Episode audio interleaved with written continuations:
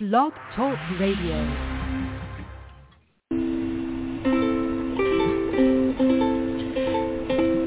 Hi everyone, this is Camille from sunny California, and you're listening to the Coffee Chat with Camille show, which is a podcast series that interviews various guests about real-life topics for people who love to learn.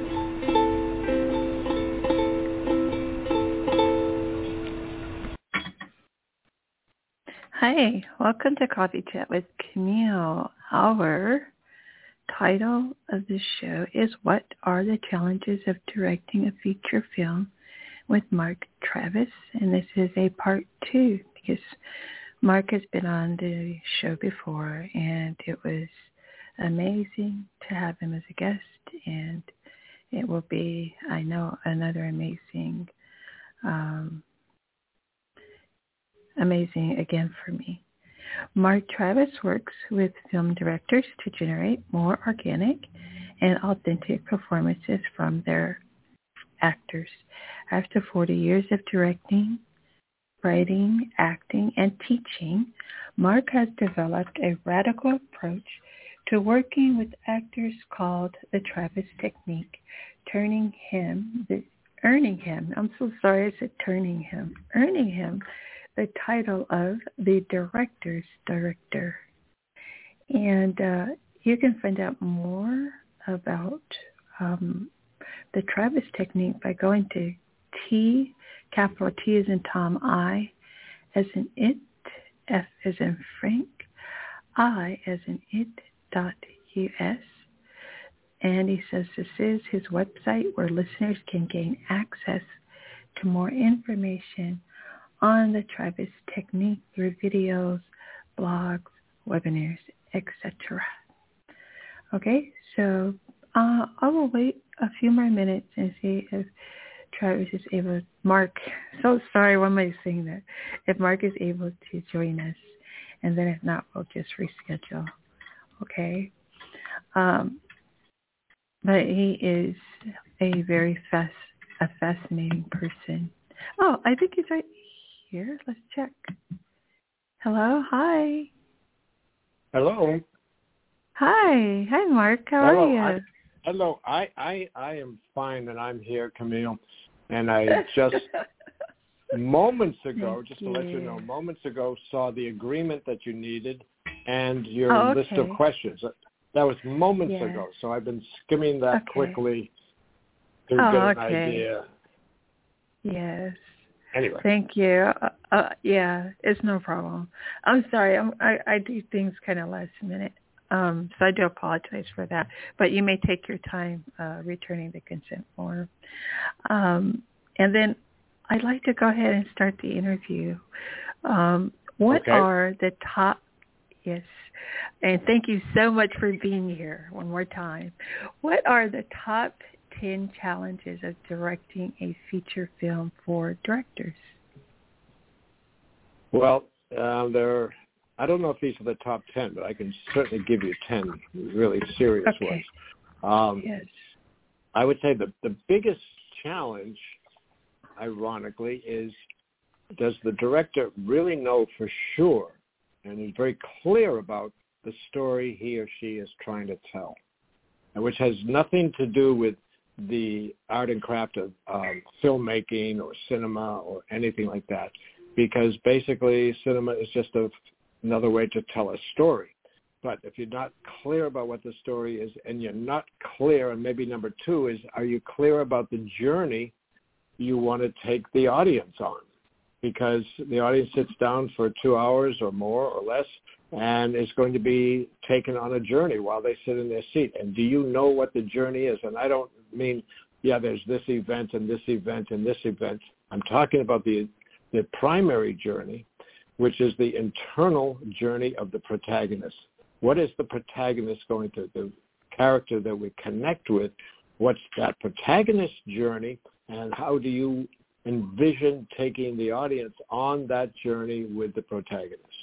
So those those are the sort of the top two. Maybe there's three in there, two. Uh, Okay. Then, then you start to, what's that? Oh no. I'm sorry. I'm still listening. Yeah. Oh, okay. Then there's another big question, which is an interesting one. You have a story you're trying to tell, and to be very clear that the story is not the script, and the script is not the story. Now, a lot of people say, no, it's the story. No, the script is a a architectural design, mm-hmm. a suggestion of how to tell the story.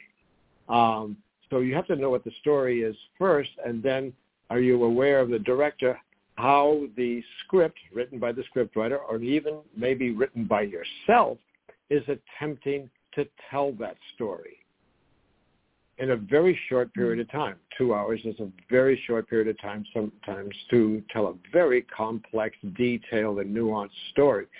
Are you clear on how the script is attempting to do that and then getting down into the analysis of the script, how each scene is attempting to tell the story. And these scenes that all get woven together into that necklace of pearls that will become the story. Are you aware of how each scene, how each scene, the intention of each scene, the necessity of each scene?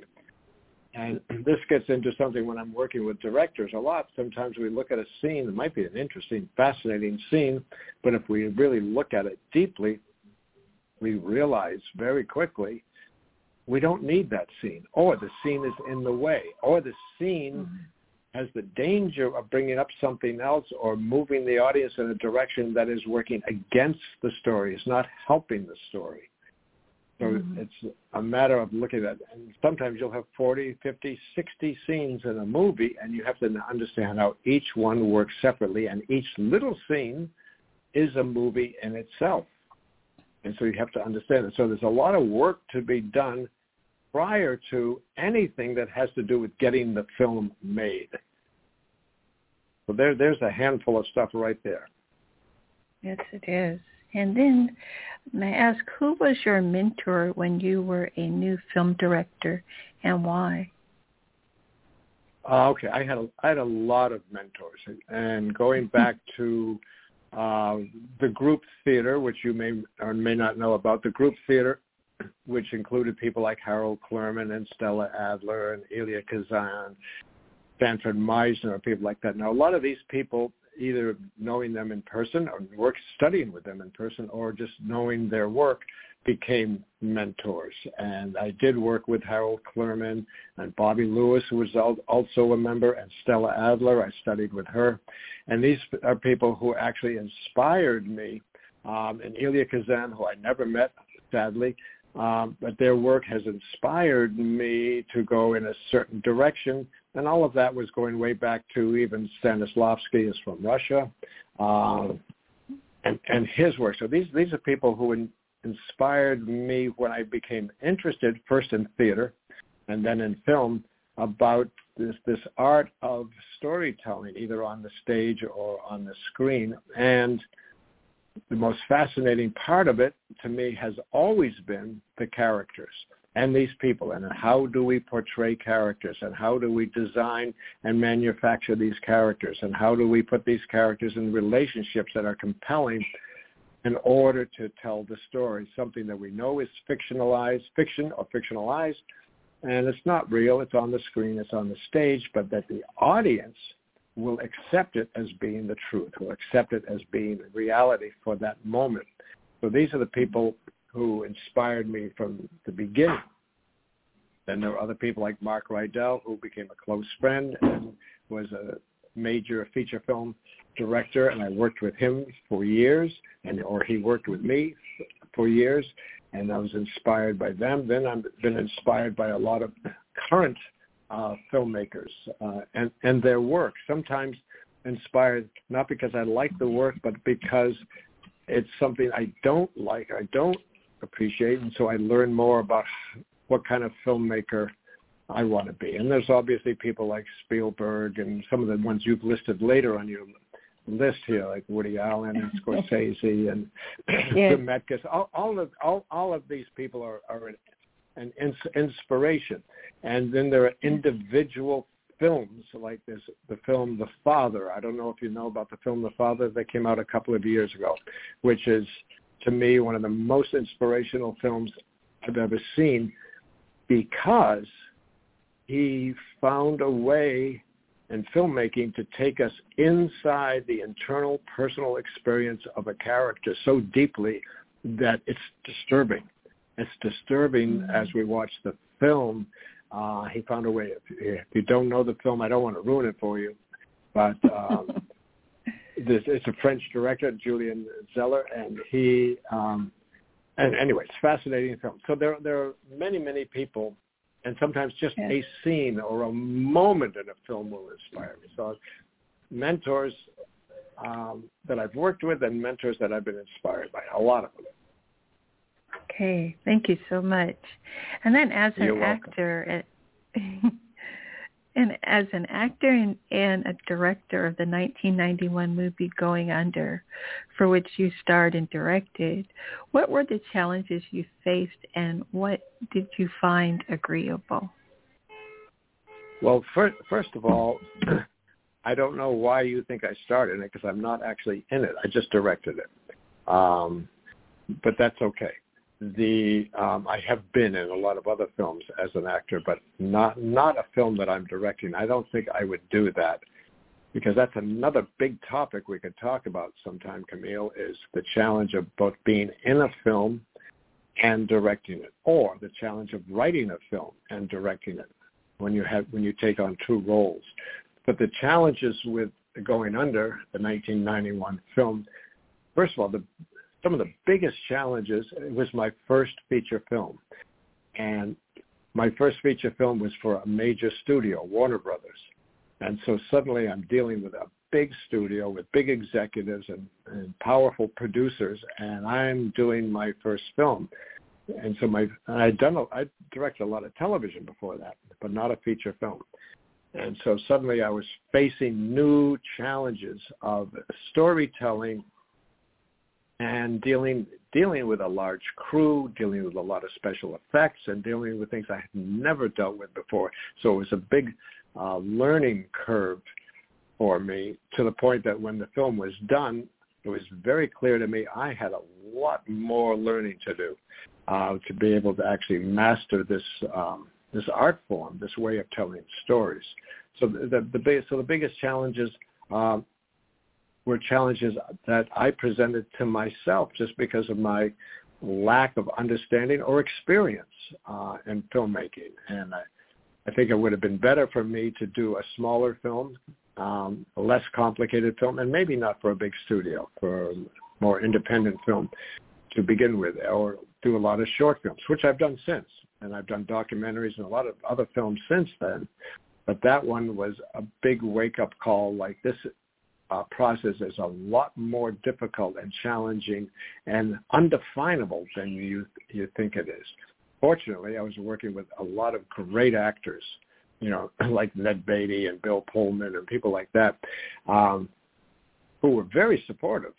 Thank goodness these people had tons of tons and tons of experience, and they were very patient with me and very supportive, and uh, had a great cinematographer too, uh, Victor Hammer, who is working a lot now. But he's a brilliant cinematographer. So a lot, a lot of people were very supportive to help me get through that process.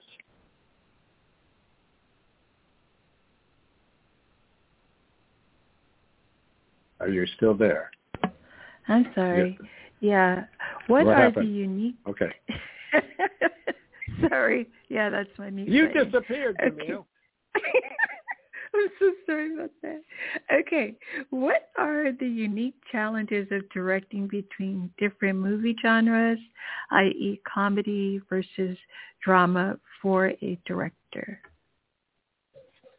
Well, again, it's a huge topic. First of all, the number of genres we have in story, storytelling are huge, and it's not just comedy or drama, but there, there's, there's there's thrillers, there's romantic comedies, there's the mm-hmm. slasher films, there's horror films, there's sci-fi. I mean, there are so many different genres, and I think the important thing and to be aware of, and this is another sort of mentor of mine was Blake Snyder, who was a good friend passed away many years ago, sadly, but he wrote a book on screenwriting. He was a screenwriter, not a director.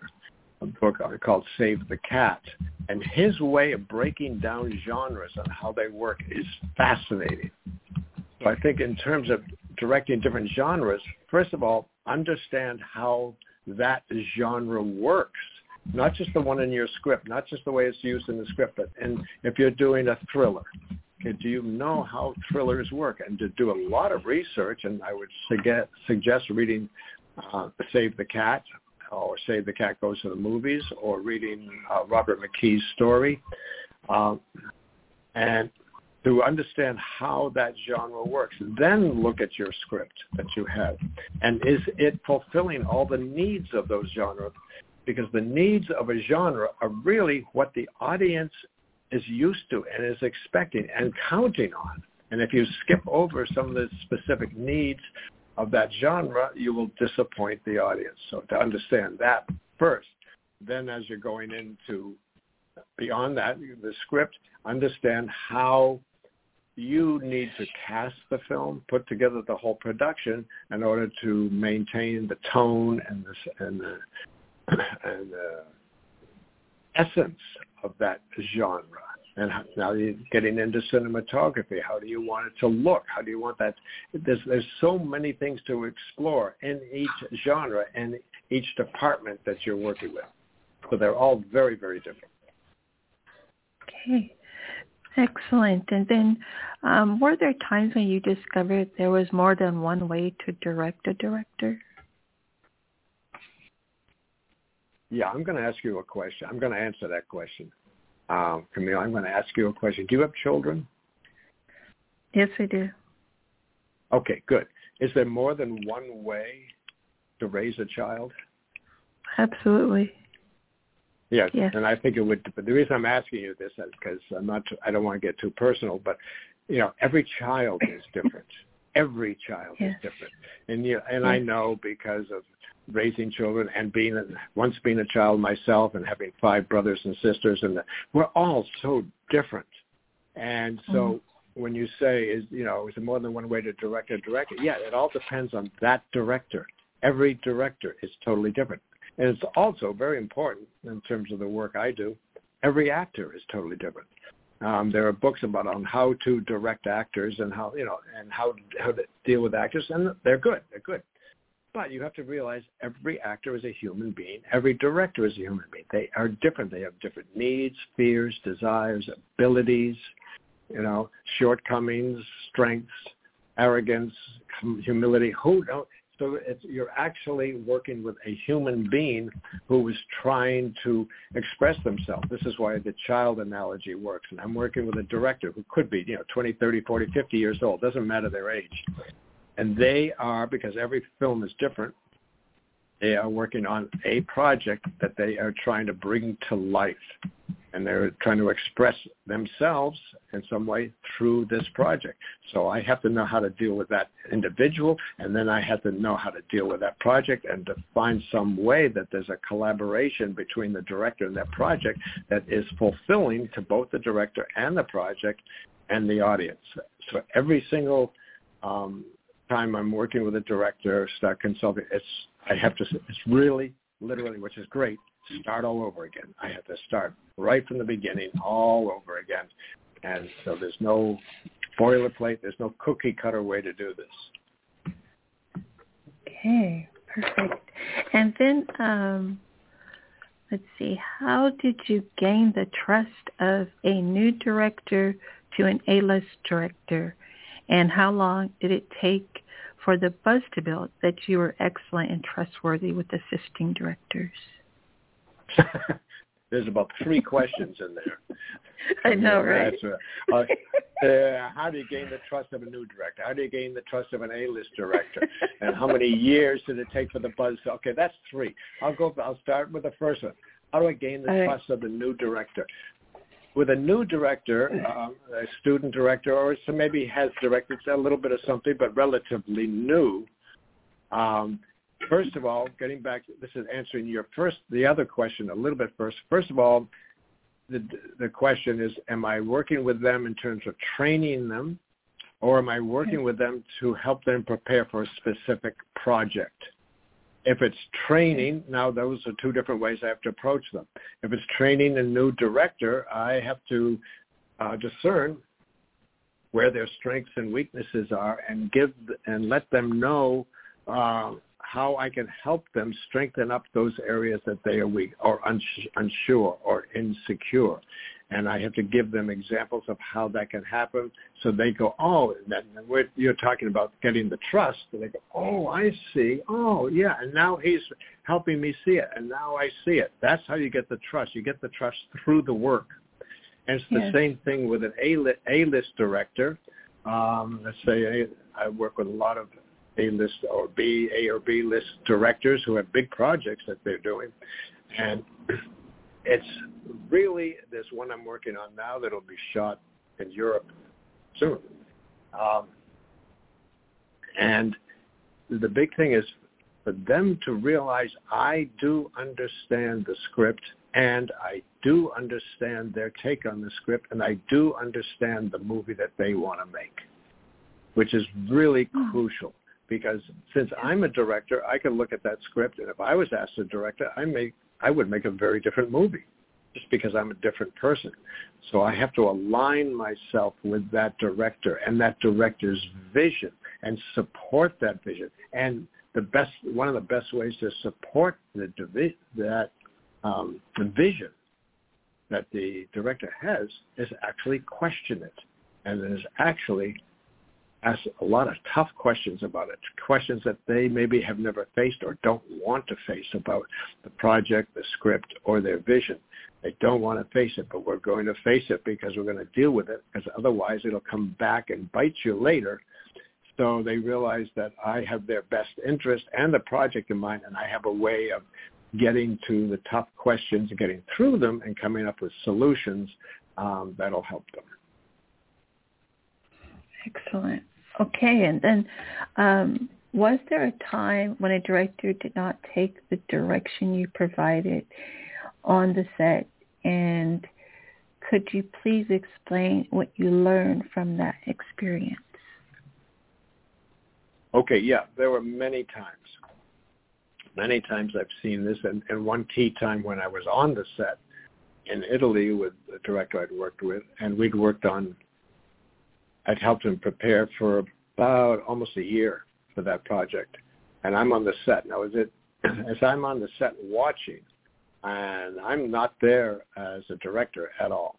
I'm really an, or even a directing coach at all. I have to because I have to give him full autonomy. He has to be totally in control, and I can't interfere.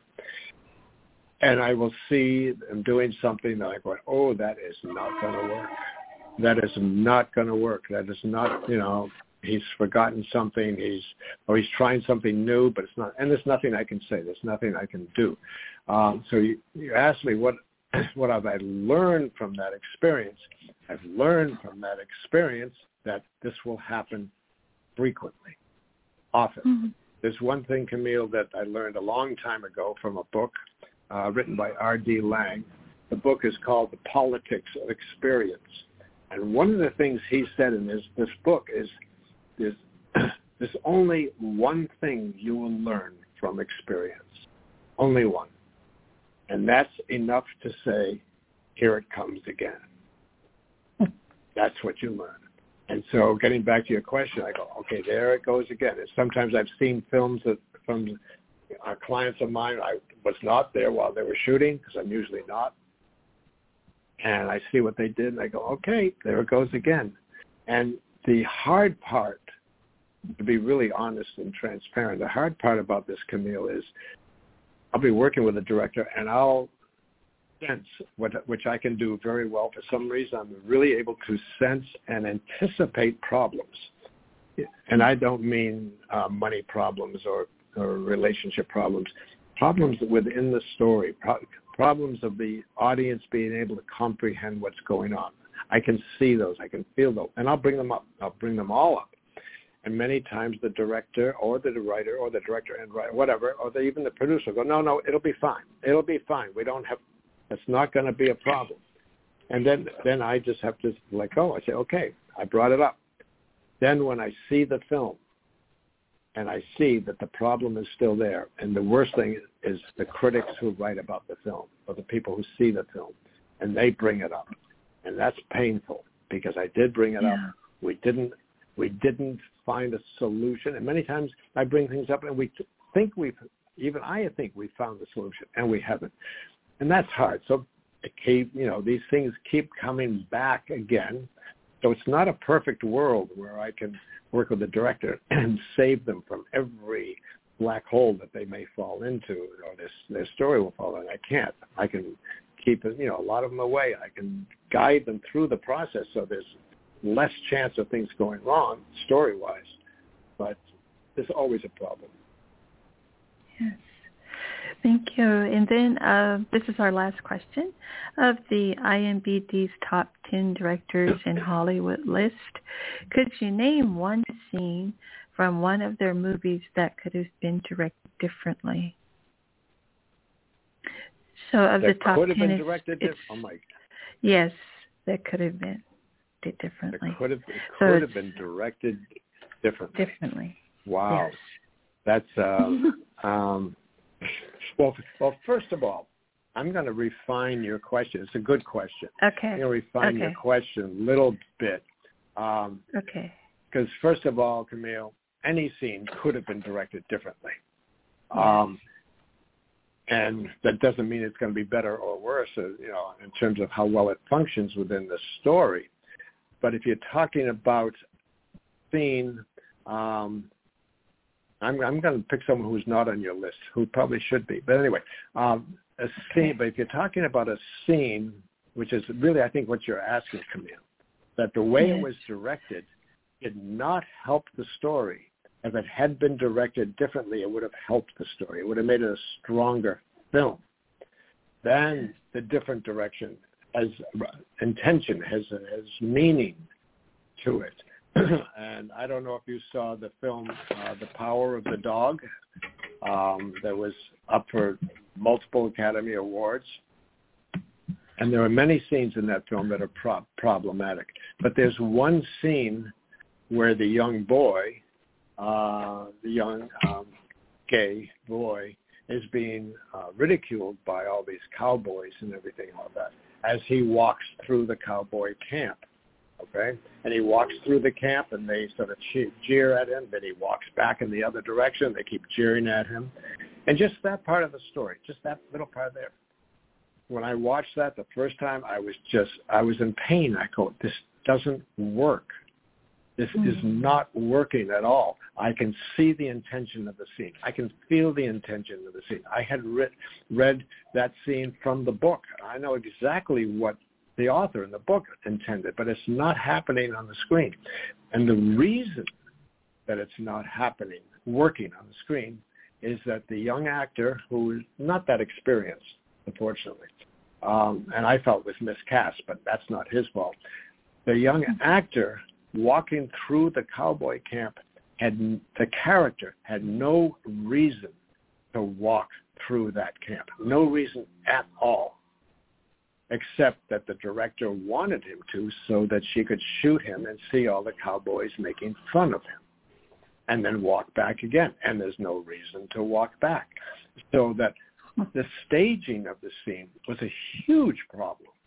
In fact, in one of the courses I just did, um, which is online, if anybody wants to see it, on the power of staging, we examined that scene and the multiple different ways you could have adjusted the staging of that scene to make it really work.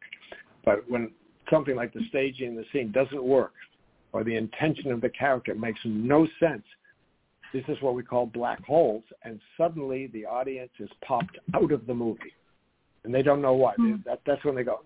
They are not engaged. that's when they'll get up and go for the beer, or that's when they'll get up or whatever. But their mind is disconnected. Now that's a big um, task, an obligation of the director. Is once that movie starts, you have to keep that audience engaged with that movie for the entire two hours, every single second. Don't let them out, and be aware of when you are letting. In. These these are cases, and that's film with all its accolades, um, had several scenes like that that we looked at that just allowed us to get out of the movie. And that, and when you get um, out of the movie, when you jump out of the movie, what you start thinking about is movie making, storytelling. Well, why did he do that? Why? When we start questioning it, rather than being emotionally involved with the characters, we're not involved with the characters at all. We're involved with the director and the people who are making the movie. We're saying, why did you do that? And that's that's a big problem. And many, now all all your lists: Spielberg, Cameron, Woody Allen, Scorsese, Eastwood, David David Fincher, all all of these yes. Ridley there were a lot, lot of and David Fincher's Mank. There's there's there's a lot of scenes like that. I would say in almost every film. Now this is just me. I will see a scene that I go, ooh, God, you know, it didn't it didn't quite work. Now you can look at my movies and probably say that about every scene. Well, that didn't quite work. So this is not a criticism at all.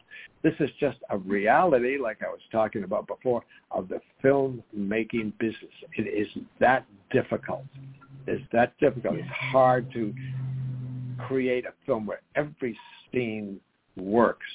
And I'm going to go back to another director, James L. Brooks, who did As Good as It Gets, and and in that scene with Jack Nicholson, if you listen to the commentary on that film, on a specific scene, there's a key scene right in the middle of the film where Nicholson's character agrees to drive um, Greg Kinnear's character to Baltimore so Greg Kinnear mm-hmm. can go talk to his parents.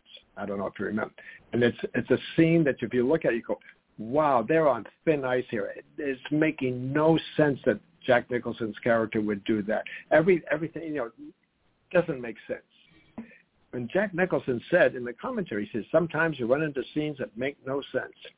He says I can't make any sense about why my character was doing this. So what you have to do is you just plow into it and do the best you can and hope nobody really notices. And that's the truth.